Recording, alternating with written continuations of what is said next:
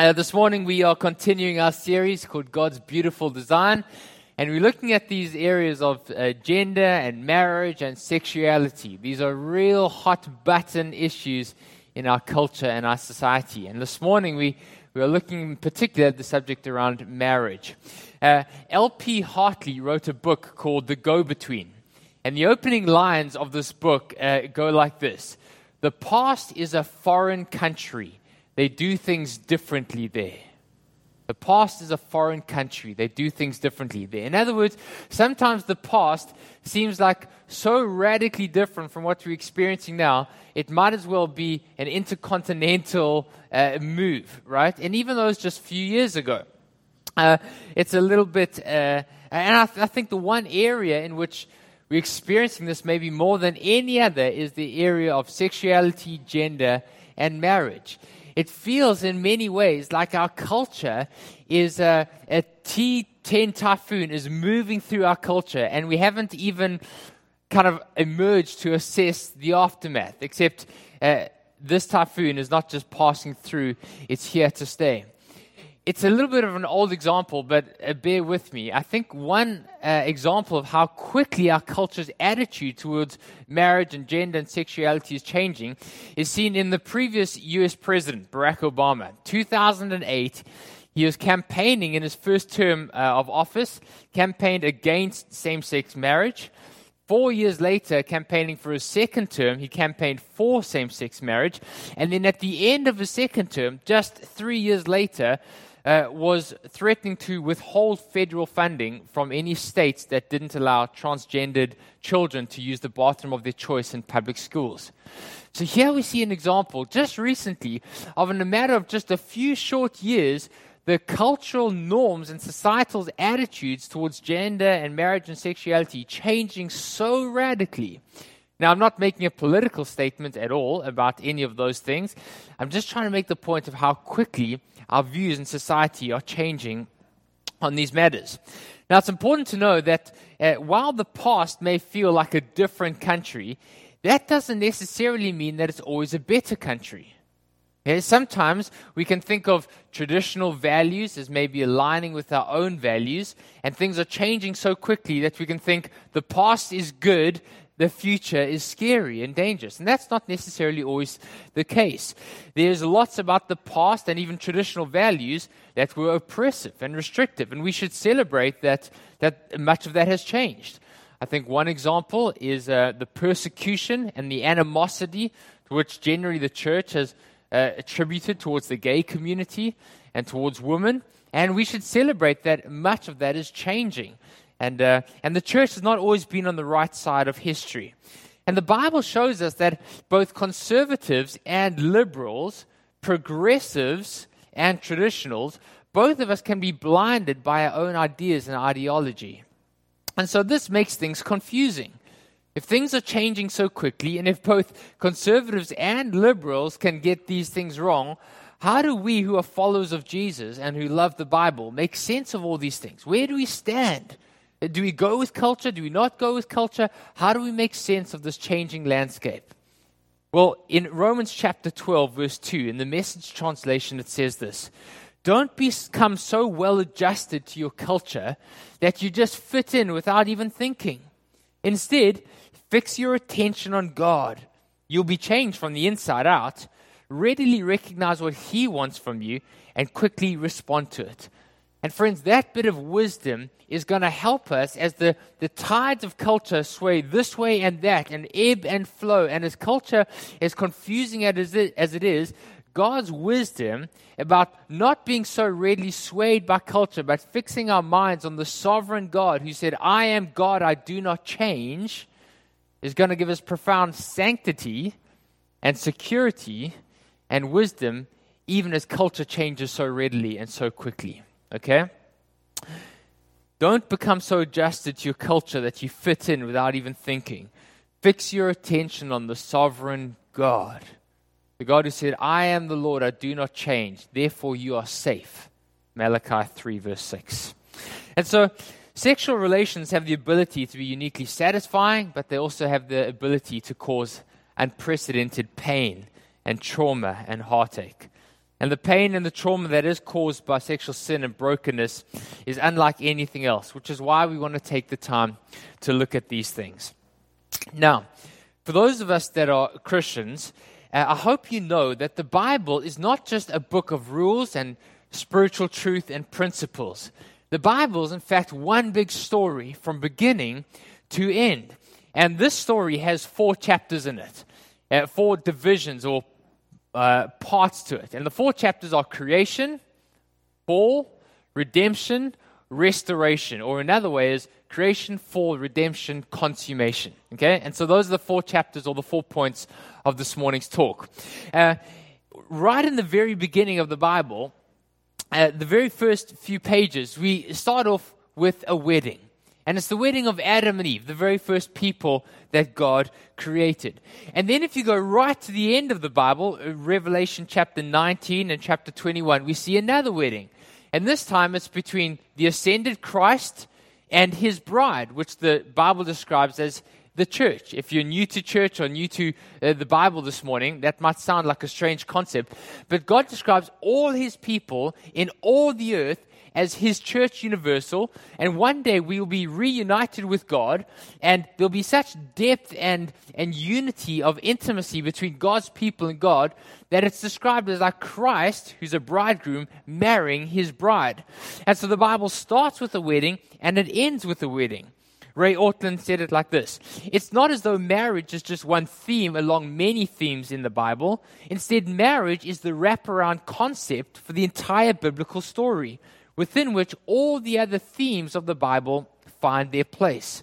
In other words, there's an inherent story across the Bible, and it starts off with a, a bride pledged to her groom who then gets seduced by a lie by another lover. And the rest of the Bible story is this groom going on an out of this world adventure to win back his bride for himself. And the Bible story ends with their wedding. Now, friends, this is important to understand because if we don't understand this, so much of what we read in between the first and the last chapters of the Bible won't make sense, right? You read the Old Testament prophets and you think, why is this guy so angry? Why is he so emotional? He needs to just calm down a little bit until you realize it's the, it's the passionate plea of a lover calling back his lover to himself, right?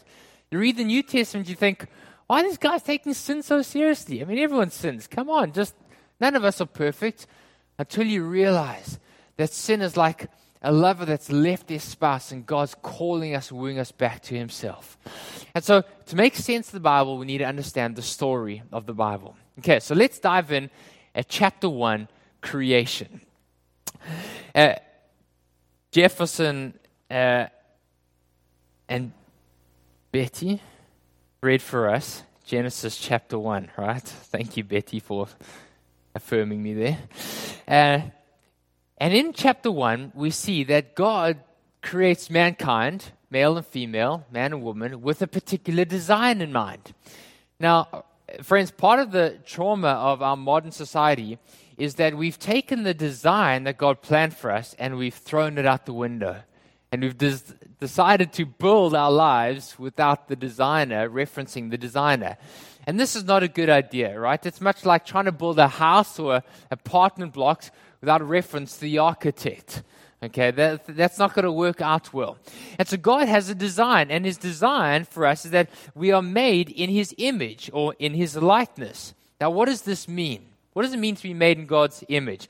It means that everything God asks us to do and everything He asks us to be is rooted in the reality that we are made to reflect Him his nature, and his glory into all creation. This is the essence of what it means to be human to live in a relationship with God, to live for him, and to live for his glory. And so much of the confusion of our culture and our world is experiencing is because we've rejected this design and we are confused. We've disconnected humanity from God's design, that we are made in His image for His glory and to reflect Him. Now, what does this mean for marriage and sexuality? Well, means a couple of things. Firstly, it means by design, marriage is meant to reflect God in unity and diversity. Okay? In unity and diversity. So in Genesis chapter 1, we see, we get these hints that God is one God, but He's not merely one. He's something more than one. In other words, right in Genesis chapter 1, we start to get hints of the Trinity. The fact that God is one, but He's three. In chapter, chapter 1, verse 2, it says, In the beginning, God created the heavens and the earth. And verse 2 says, And the Spirit of God hovered over the darkness. We get a hint that, that there's something else going on here. And then in the verse that Jefferson and Betty read to us, what does God say? Let me make God in my, let me make mankind in my image. Is that what he said? No, he, what does he say? Let us make mankind in our image. And so in the image of God, he made them male. In the image of God, he made them male and female. In other words, the Trinity, which is a great mystery, okay, we don't fully understand it, is that God is three, but he's also one. And though this is hard to understand, marriage in some way reflects or shows, displays the mystery of God's Trinity. It reflects the glory of God. And it does this in the fact that God brings two diverse human beings, male and female, who remain male and female. They don't lose their sex when they become uh, married. But in some deep spiritual way, these two become one. Now, in the Trinity, the Father, Son, and Holy Spirit are not interchangeable. They, they, uh, they've each got a unique role in creation and a unique role in salvation. They're not interchangeable. And yet, neither one is more important, more godlike, or higher than the other one. They're all equally God. And the same way, in marriage, is the coming together of two people who don't just merely like each other or have the same interests. You know, you like tennis, I like tennis, let's get married. No, marriage is the coming together of two people who are distinct from each other and yet, when they come together like God, there is a two becoming one. There's a unity in diversity. Does that make any sense? Okay. Likewise, by design, marriage, especially intimacy in marriage, reflects God's self giving love. One of the most essential and important verses in the New Testament to describe the nature and character of God is 1 John chapter 4. Okay? And it says, three words God is love. Okay? Not that God is loving or that God shows love to his people, but God is love. Now, how can the Bible say that God is love? What does that mean? Well, when you take the three persons of the Trinity, Father, Son, and Holy Spirit, the, the, the fundamental essence of their relationship is characterized by mutual self giving, selflessness, and servant hearted towards one another. It's this selfless love they give of themselves to one another. And it's this aspect of God's nature and his character which marriage most clearly is designed to represent an image, to reflect God and his glory in his initiating self giving love to the other person. Uh, think of the greatest commands in the Bible, right? Remember one day a young man comes to Jesus and he says, um, Rabbi, what is the most important command? And Jesus says, get married and have sex, right? No, he doesn't say that. what does he say? He says, Love the Lord your God and love other people. Why is this the most important command in the Bible? You'd think out the way our culture thinks about sexuality, that, that relationships and, and intimacy would be the most important thing. But Jesus says the most important thing is to love God and love others. Why? Because that's when we're fully human. That, that's the way that God has designed us, is that we most alive, we most like God when we are selfless and self giving of ourselves and pour out our love for one another. This is the essence of what it means to be human, that we are most like our Maker, most alive and most imaging God when we pour ourselves out in loving God and loving each other. Because we are made in His uh, image, all people, and particularly in marriage, God's design is that it's built on the principle of not consuming love, but giving love. One of the ways that we do this, that we pour out ourselves for our spouses and one another, is that we are we love our spouses by helping them to love and see Jesus more. As Francis Chan said, we help prepare our spouses for eternity. God doesn't give us marriage to make me happy, but that I can help my wife or my spouse become more like Jesus. Friends, is your spouse more in love with Jesus? Is he or she more uh, secure in his love? Is he or she more grateful for grace, more thankful for his mercy? more worshipful in His presence. God's design is that marriage is for two people to come together, not to consume love, but to give love to one another. And then finally, marriage by design is meant to reflect God's forgiveness and His grace. Remember, in the book of Jeremiah, God reminds His people, and He says, Remember how God has said to you, I've loved you with an everlasting love. I've drawn you in with an unfailing kindness. Now, we don't need to read far in the Bible to recognize that the way we reciprocated God's unfailing kindness towards us was with self centeredness and self glory. And that's the cause for so much heartache and pain. And yet, the glory of God shines through and is never ending, never giving up, always and forever love. And so, Psalm 103 says, The Lord is merciful and gracious, slow to anger, and abounding in steadfast love. He does not deal with us as our sins deserve nor repay us according to our iniquities.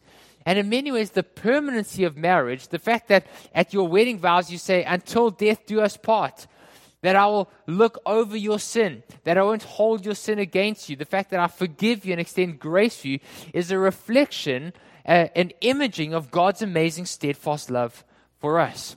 You see, in many ways, marriage is meant to be like a picture, right? A photograph. And it's a picture of who God is, his incessant unending love, but it's also a picture of his profound love for us, his covenant people, for those who have come to know him and be in relationship with him. But it's also a picture of, for those who know God, the depth of intimacy that they will one day experience in heaven when we do get to know God. And sex and sexual intimacy in the context of marriage is a picture of the oneness and the unity and the intensely beautiful and intimacy intimate relationship that God's people will one day have with Him in heaven. Now, what does that mean for us? L- let me uh, let me say it this way. On my desk in um, in our room, I've got a picture of the family, right? And uh, Claire and the three girls, and it's a picture. And when they are not there, it, it shows me how amazing they are, how beautiful they are. But I don't fall in love with the picture. The picture is just merely a picture of a greater reality. I don't on my anniversary go and you know take that picture out for dinner and just say thank you for what an amazing picture you are. These last 10 years have been really wonderful and I'm just looking forward to the next 10 years of me and you together at the desk, right? The picture is just a picture. But marriage is the real thing. Now, in many ways, what God is saying is that marriage is just a picture. It's a picture of a far more deep and profound reality, which is who God is, which is his deep, covenantal, never ending, faithful promise to us, his people. But it's also a picture of the reality that we'll one day experience when we get to heaven, to be with him. Now, what does this mean? Well, it means that we take marriage and we take sex in marriage very seriously. Very important. Marriage is a picture of who God is. And it's a picture of his profound covenant with his people. So we take marriage very seriously. This is why divorce and casual sexual relationships are so serious because it's a misrepresentation of God and his love and his glory. And so when we don't take marriage seriously, in a way, it's like defacing this image. It's like saying, drawing a picture on the image and defacing it. We take marriage very seriously. But at the same time, it means we don't take marriage too seriously because it's just the picture. It's not reality. It's not the end for which we were made. It's as if life and meaning are found in marriage, as if being single somehow means you're subhuman or your life is not fully fulfilled. Marriage is a picture, but in the end, it's only a picture. It's not the ultimate reality for which you were made. There is a true and a better and ultimate reality which awaits those who come into this covenant relationship with Christ.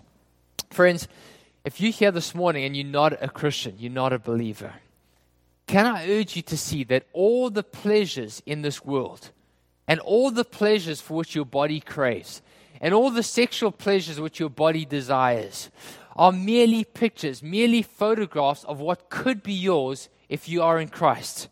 Friends, that's why that's what Jesus is offering you this morning. And that's why I want you to become a Christian. That's why I want you to turn from sin and to find ultimate hope and ultimate joy in the person of Jesus Christ. That's why I want to beg you this morning to turn away from false idols that don't really satisfy and come to the true satisfaction, which is Jesus Christ Himself. Marriage and sex is never going to fulfill you. But Jesus Christ is at my right hands are pleasures forevermore. And so come to Jesus this morning. Come to Jesus this morning. Okay, so all of that is creation. Chapter 1, creation. By design, God des- designed that marriage is a picture of unity and diversity. By design, marriage is a picture of the selfless, self giving love of God in us. And by design, God has pictured that marriage should reflect his forgiveness and his grace towards his people. Okay, chapter 2, the fall. Now, in Genesis chapter 3, which uh, we, or actually chapter, yeah, 3, which we read this morning, the world took a dark turn, and Adam and Eve sinned against God. And the way that sin enters the world is through a lie. But it's a lie that's big enough to reframe and reinterpret all of reality. And to this day, this lie still colors everything in which we see in the world. It affects you and it affects me. Remember, what does Satan say to Adam and Eve in the garden? Okay, what is the first question he asks? He says, What did God say? Can you eat anything? And Eve says, God has told us not to eat, in fact, not to even touch of this tree in the middle of the garden. For if we do so, we will die. Okay? And what does Satan say back to Eve? Can you remember? She says, He says, You will not die. For God told you this. Why? Because God does not want you to be like Him. Okay? So after questioning God's word, Satan then questions God's character and his goodness. He's saying, God, God is insecure. He doesn't want you to be like him. He doesn't want you to know Him. He doesn't want your eyes to be opened and to see things as they really are. Satan, in verse 6, it tells us that Adam and Eve buy this lie the lie that God is not good, that God doesn't have your best interests at heart, and that if you want, you can be like God. And friends, what Satan was offering humanity is not just to reflect God's glory, but actually to own a piece of the glory themselves. Okay, do you see that? He says, God doesn't want you to be like him. Friends, that temptation is the essence of every other temptation. And temptation, when Satan comes to us, is not just a distortion of some petty rule in the Bible, like we broke rule 3, subsection 2, subsection A of the you know, Bible constitution. When we sin, it's not just breaking some petty rule. Actually, temptation is a distortion of the nature and the character of who God is it's a distortion of who you are, what it means to be human, and it's a distortion of our relationship with God. You see, when we sin, it's not just that we've got some black mark against our name on the school teacher's report. It actually distorts our view of reality and it changes us. And one of the ways that sin distorts reality is that we now tend to view our identity in terms of marriage and sexuality. Before the fall, we were God's children. We were made to experience God's love and to enjoy His love and to be caught up in His love, delighting in His glory, imaging this to the world around us. But now, because of sin, we are cut off from the reality of God's love uh, and His intimacy. And now we only have the image. We've got the picture, we've got the photograph. But we can't even see or understand the picture properly because, as Augustine said, sin causes us to what? Be turned in on ourselves. And so now, instead of sex and marriage being the ultimate expression of God's self giving love to us, a picture of how we don't pursue our own interests, but we pursue the interests of others, now sex and marriage are viewed as self validation for our hurting identity. Does that make sense? So, God's design for marriage and sexuality is you pour yourself out to please another, you give of yourself for well being and the benefit of the other. But now, because sin causes us to turn in on ourselves, we view relationships and marriage and sexuality as how can I please myself? How can I fulfill myself? How can I make myself happy at the expense of another?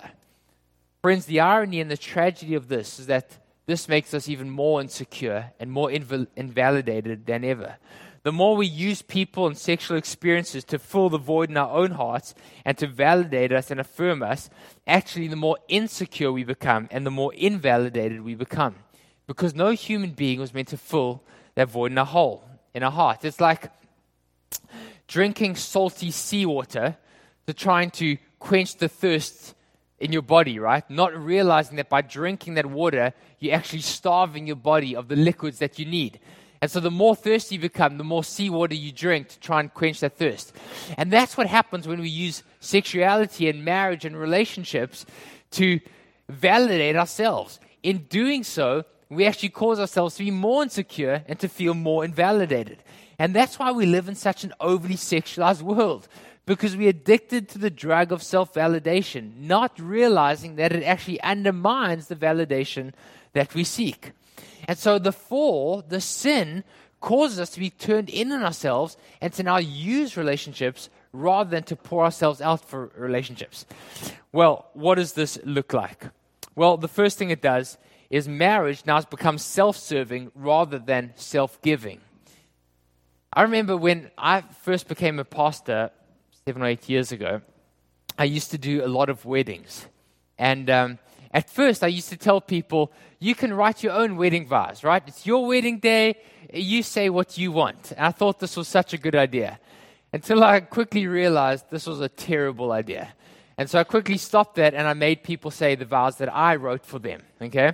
And the reason was because of the terrible nature of those vows. People would stand up and say things like, you are the stardust on my magic carpet, right? Or, I promise to be the sunshine on your flower patch, okay? Or, I promise to love you more than I love sushi, or to make your heart sing like the birds in the morning, right? Friends, that's not a wedding vow, that's a Valentine's card, okay? Valentine's Day card. That's what Disney make movies about. But a real wedding vow, a marriage vow, is something like, I promise to love you. I promise to serve you. I promise to put your interests before my own. I promise to put your desires before my own, whether I am comfortable or not, for better or for worse, whether I feel sick or whether I feel healthy, whether I have lots of money or whether I've got no money, whether it makes me rich or not. I promise to pour out my life for you to help you become the person God's called you to be, to help you see God's glory, to help you love Jesus more so that you can become more like Him. That's a wedding vow. But we don't say those vows anymore, right? We talk about sunshine on our flower patch and sushi and stardust and nonsense like that, right? Why? Because romance and, and sex and relationships have become about us, about what you can do for me. And ironically, this actually destroys the intimacy and the, the relationship that we actually desire. When we use somebody else or we see somebody else as how to please me or fulfill my pleasures, it destroys the trust and the vulnerability that actually a true intimacy desires or, or needs to flourish. I remember last year when we were living in Cape Town, there was a young lady, uh, late 20s, who um, was a pretty strong uh, atheist, um, didn't believe in God at all, and uh, became a Christian. She had a dramatic encounter with God. One night she goes to bed not believing God exists. The next morning she wakes up, has this encounter with God, believes in Jesus, uh, confesses her sin, and there in her house on her own becomes a believer and her whole life changed dramatically in one day. And so a few months later, I'm talking to her about her conversion. I'm asking her what happened. And she said something amazing. She said, You know, I've always lived with my boyfriends and, and, uh, and slept with my boyfriends. And as much as I loved them and they loved me, at the back of my mind was always this lingering question Do you love me for my body or do you love me for me? Do you love me? Are you in this relationship because I'm giving myself to you and I'm pleasing you sexually?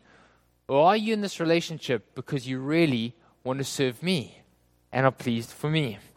And friends, that's what sin does. When sin causes us to be turned in on ourselves, relationships and sexual intimacy now and pleasure become about us, about what my partner can do for me. And what this means is that any relationship that's built on sexual intimacy and the pleasure of sexual experiences, rather than a commitment to serve the other person, is destined to fail. Because sexual intimacy and pleasure is not the essence, the foundation of a relationship. Selfless giving of yourself to the other person is. And that's one of the dangers of being involved with someone sexually before you marriage or cohabitating, living with someone. Especially if you're trying to work out is this relationship going to go the distance? Is this going to work? Because the pleasure and the desires and the height of emotional experiences that sex produces gives you a skewed view of the relationship. You think, I so love this person and they so love me. We were made for each other. But it's built on a shaky foundation. It's built on a house of sand. It's a house of sand it's a house built on sand, and it's only a matter of time before it's destined to fail. Friends, in our city, there are millions and millions of people who every day are buying the lie that says life and love and fulfillment are found in having sexual experiences. But friend, it's, friends, it's a lie. It's like drinking seawater, thinking it's going to quench your thirst. And it's actually going to dry you up and leave you more lonely, more dissatisfied than ever before. Secondly, marriage becomes about scorekeeping rather than gracious self giving. I'll do this quickly. I remember when I, just before I got married, listening to Dr. Ravi Zacharias. And uh, he said something, and I thought, speak for yourself, buddy. That's not going to happen in my marriage, right? And this is what he said When you first get married, uh, as a guy, you love serving your wife. Your wife needs anything, and you jump up to help her, right? She has a little cough in the night, and you jump up and you get a glass of water for her and you bring it to her side. And five years later, you hear the kids crying in the middle of the night and you just fast and you pretend you're fast asleep. Or you think to yourself, I got up last time, I'm pretty sure it's her, time, her turn this time, right? And I thought, that's not going to happen to me. Friends, 10 years later, that's exactly what's happening, right? Love, I just want to say I'm so sorry for all the times I've pretended to be asleep. When, when sin causes us to be turned in on ourselves, and we think of marriage as a way of self serving, not self giving. Finally, let me say this. Um, sin causes marriage, or, or the problem with this is it causes us to misrepresent God's love. You see, by representing a false view of God's covenantal love, we actually tell the world that God's love is something sensual, something self focused, something that we use for our own means rather than the extravagant love that it really is. And unfortunately, that's exactly what has happened. Inside the church and outside the church, we view God's love as something selfish, something that we, we view God's love as God only loves us as long as we serve Him. God only loves us as long as we come to the party. And we've completely misrepresented the extravagant, radically generous, always and forever, incessant, never ending love that God's love really is. And for those of us that are not Christians this morning, I want to just say that maybe one of the reasons why you're not a Christian is because you're interested in the person of Jesus, but as you've looked at his followers, their lives, and especially our sexual lives and our relationship lives, don't represent anything different from the world. And maybe we've represented to you that God's love is something sensual and self seeking.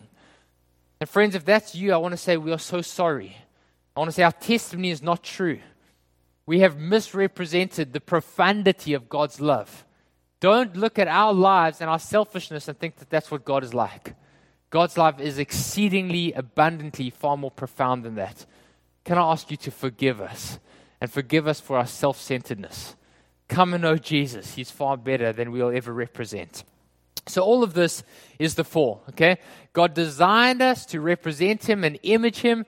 God designed that marriage and sexuality is a picture of the selfless, self giving love.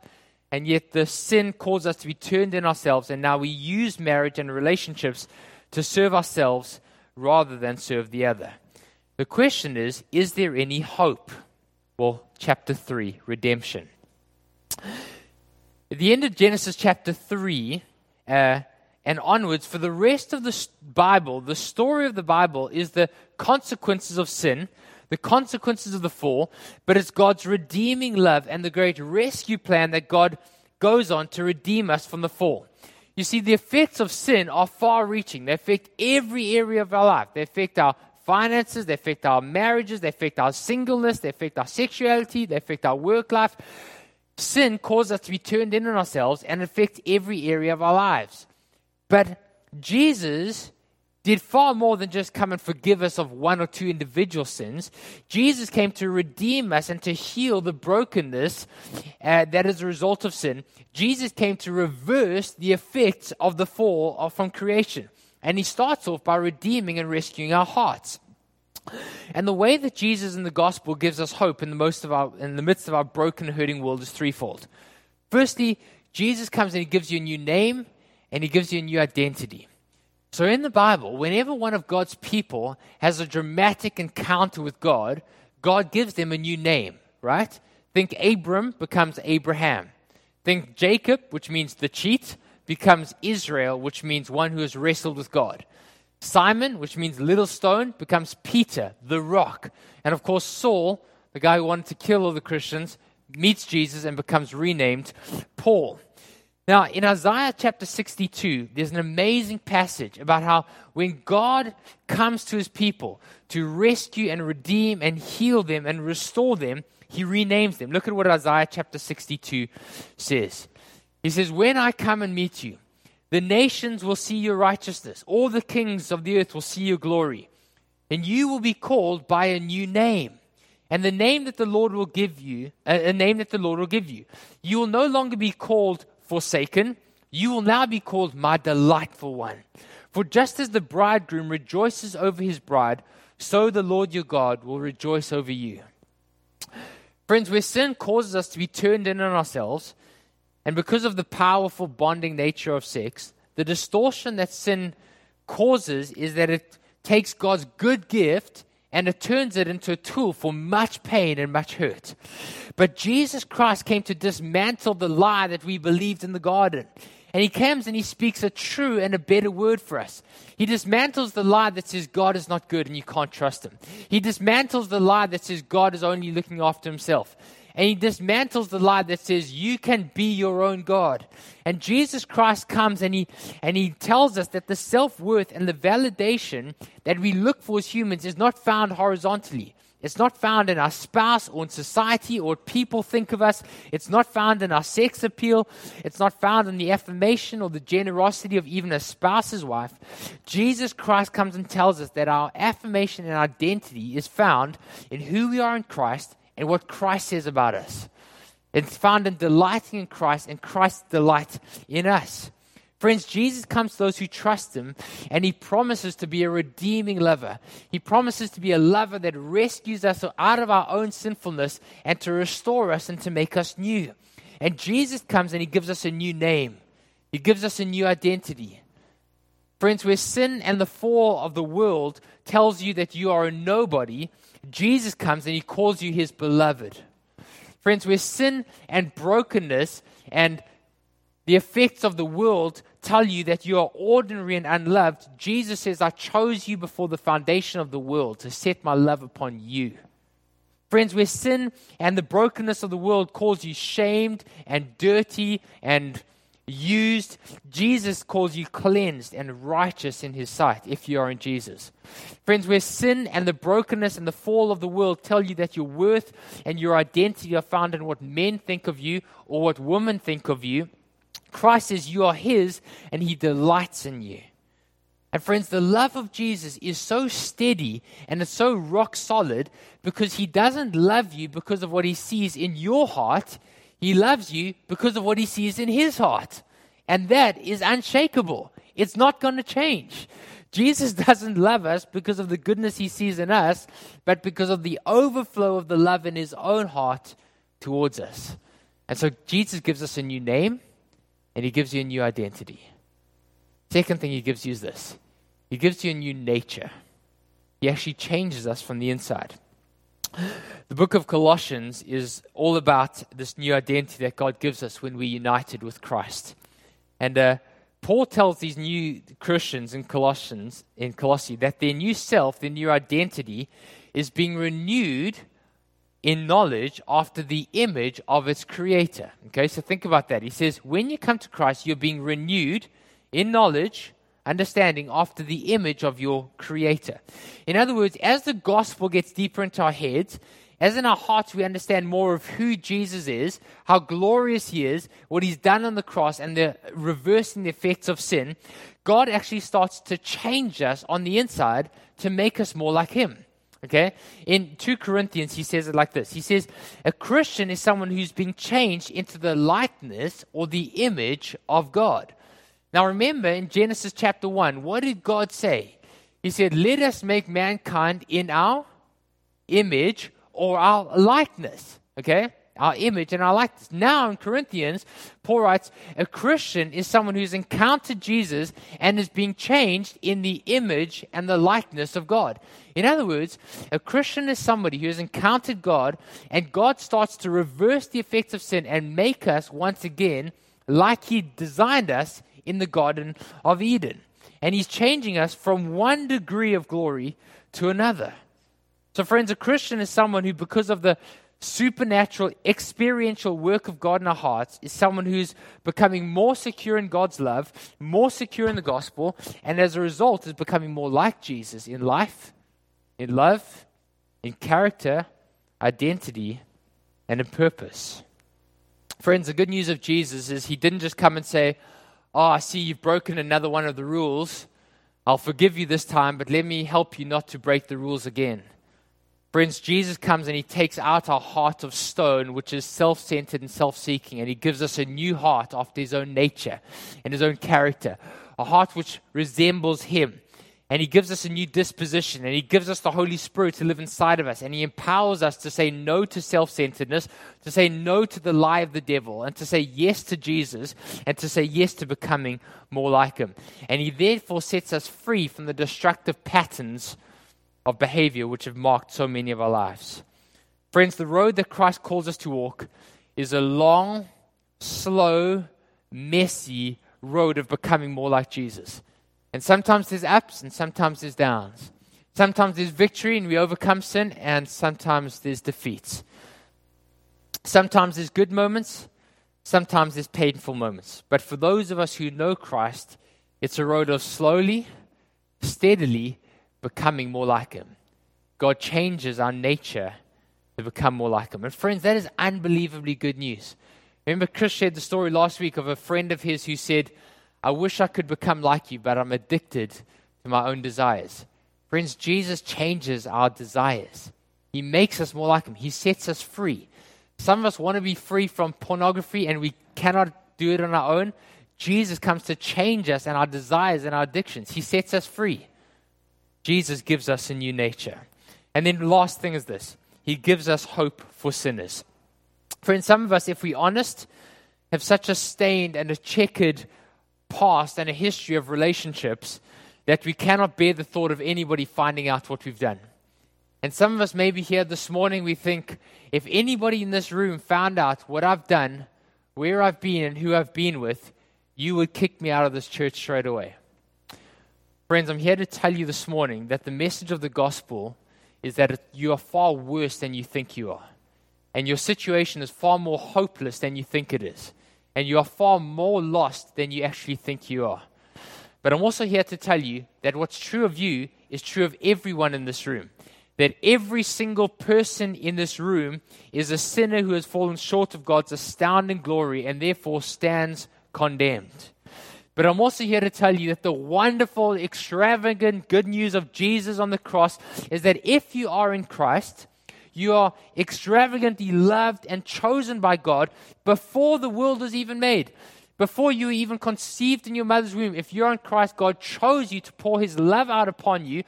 Jesus hung on the cross for you, and as he died, he said, The debt has been paid in full. That is the hope of the gospel that though the situation is worse than we think it is, it's far more better than we will ever think it is because of Jesus. Friends, I don't know what you've done, but if you come to Christ in faith and repentance, the blood of Jesus, which was shed on the cross for you and for me, has a final and a better word over our sin. And it stills the accusations of the devil. And when the devil comes and lies and accuses you, there's a better word that says, Not guilty, because my blood has been shed. That is the hope of the gospel. This is Christ's redemption, chapter 3. Finally, chapter 4, the consummation. We come up to close. The final chapter of the Bible is called the consummation, which is ironic because we think of cons- consummating a wedding, right? Yes, in some ways, sex is an amazing picture of what heaven will one day be like a blissful union of God's people and, and God for all eternity. Marriage and sex, in some ways, in our world, is a faded black and white picture of the glories of heaven what it's going to be like. That those who are in Christ, this blissful, intimate relationship between us and God for all eternity. Revelation 21 says that when Christ comes, he will bring his bride back to himself for the house that he's been preparing for us. Think of how every Disney movie ends, right? How does every fairy tale story end? And they lived happily ever after. Friends, there's one fairy tale story which is not a fairy tale. We really will live with our spouse, the lover of our souls, happily ever after in all eternity with Him. Friends, in this lifetime, you may never get married. Maybe you've been married and you've suffered a difficult marriage. Maybe you've suffered the trauma of a marriage coming undone. Maybe you've been in an abusive marriage. Maybe you've been in a loveless marriage. Maybe you've been in a marriage where your spouse has spoken words of you that have wounded so deeply. Friends, regardless of who you are today, if you trust in Christ one day, very, very soon, there is coming the perfect husband, the perfect spouse, who will bring you back to himself, who will love you more fully and more completely and more tenderly than any human being could ever, who will who will love you so deeply that you'll get to enjoy the reality of the perfect marriage, not just a copy of it here on earth, not just a faded black and white image, the reality, the real thing for all time in all perfection, happily ever after. And friends, that's why our hope is not in marriage. Our hope is not in sex. Our hope is not in finding the perfect spouse, having the perfect marriage, having the perfect sex life, or having or being married. Our hope is in Jesus Christ who died on the cross.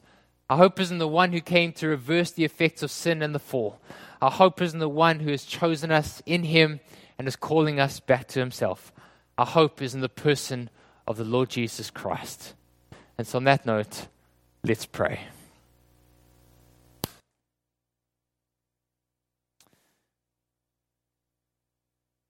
Lord Jesus Christ, oh, how desperately we need you. God, we need you today to affirm us and to validate us. We need you today, God, to counter the lies of the devil, to tell us who tells us that you are not good and you're not trustworthy, who tell us that we can own a piece of our own glory if only we'll follow our own desires. Oh God, won't you come and speak a true and better word to our hearts? God, won't you come and heal and restore where sin has hurt us and destroyed us. Jesus, won't you come and open our eyes to see how glorious you are? God, we do pray for healing and restoration where we've been hurt. We do pray for a miracle, God.